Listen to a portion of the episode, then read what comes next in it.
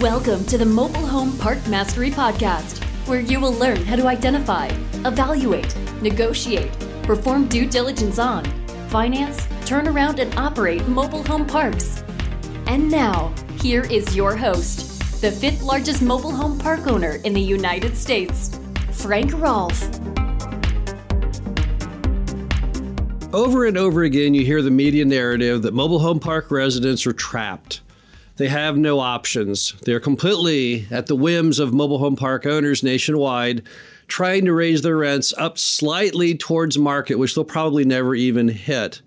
This is Frank Rolfe, the Mobile Home Park Mastery Podcast. I want to go over the issue is are residents really trapped? Or is there yet another reason why they stay so long and are so stable in their living in mobile home parks?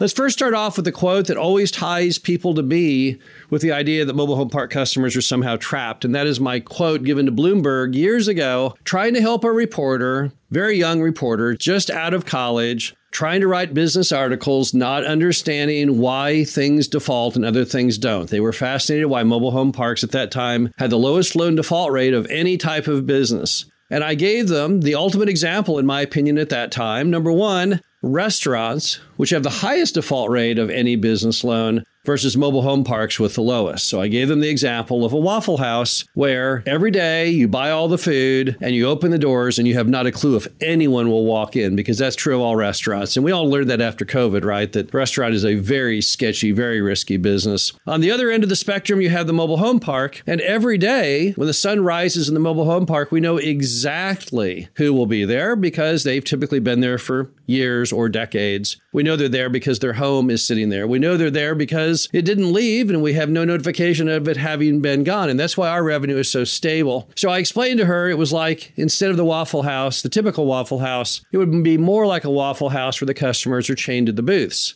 And off that one stupid quote given to a young Bloomberg reporter years ago, media has endlessly tried to extrapolate that into all kinds of wild and far fetched meanings.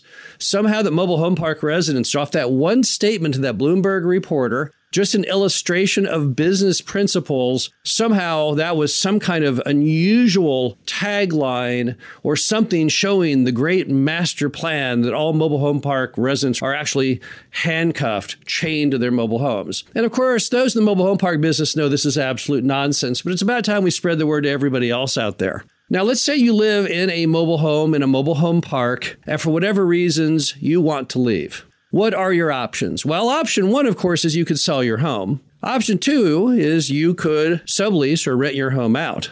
Option number three is you could abandon your home, but yet there's two other options. Option number four is you could sell your mobile home back to the owner of the park who would buy it because he doesn't want it to leave. And then option number five is you could have another park owner pay the cost of the move to move it from that park to one that you'd prefer to live in which is called an organic move. That means the average mobile home park resident has five options. Now let's compare that to everyone living in a stick built home or a condo. Let's see what are their options. They could sell it, they could sublease it, they could abandon it, but they don't have the last two options. So basically, mobile home residents in mobile home parks have more options, are less trapped than anybody else in any other form of housing in, in America who has any ownership stake in it. So then why do they stay so long if they truly freely can move about? Then why does the average mobile home park resident live in that mobile home park for 14 years? That's what the industry claims is the norm. Is it true? I don't know. It looks right. If you talk to residents, many have been there sometimes for half a century since the park was built, others for a decade or two. It certainly looks like they've been there a long time. So then why do they live there? If they're not truly chained to the booth, if they're not truly handcuffed, then what possible reason would you have to live in a mobile home park, right? That's what the media would say. Well, let's just look at that for a moment. Let's first start off with a reality check on housing in America today. The average apartment rent in 2021 was $1,600 a month, actually slightly higher than that. Can't remember the exact number, I just know it's 1,600 and something. And the average stick built home in the United States that sells sells for over $300,000. Now, let's assume that you are a working family or a retired person trying to live affordably Do either of those options technically work? And the answer, of course, is no. That's a ludicrous concept. So then where can they live affordably? Well, affordably, they could live in a really, really horrible apartment, or they could live in a nice mobile home park. Because the average lot rent in a mobile home park in America is 280 a month. And that really horrible apartment that you would never even consider getting out of your car in front of, well, that thing is still probably about $800 a month.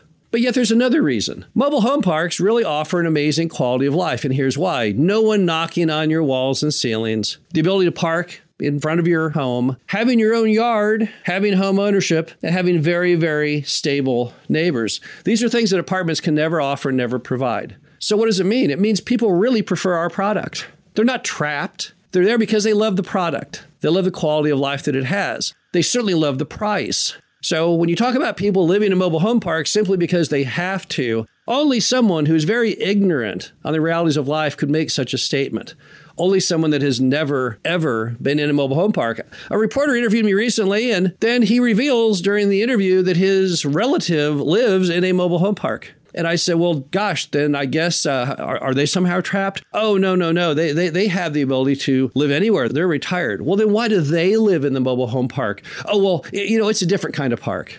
I bet if we went out there with a camera and took some photos, it would look just like probably every other mobile home park in the world. So, no, the problem is that everyone knows better, but people just like making and portraying mobile home park owners as being evil. Isn't that fun? Let's make every mobile home park owner in America evil. Let's make every landlord evil. That's kind of what's been going on with the Biden administration as far as landlords are concerned. I look no further than the CDC evictions moratorium, which he extended even after the Supreme Court said, no, you can't do it. And he did it anyway. And then they came in and they shot it down. That's because our nation loves right now in our, this moment in American history, the political narrative that people who own property are evil and those who don't own property are the good guys.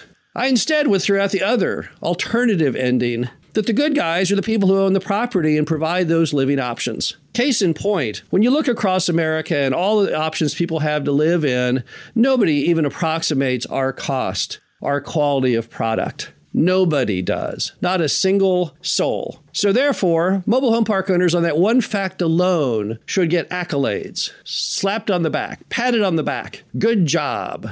But yet, sadly, we get none.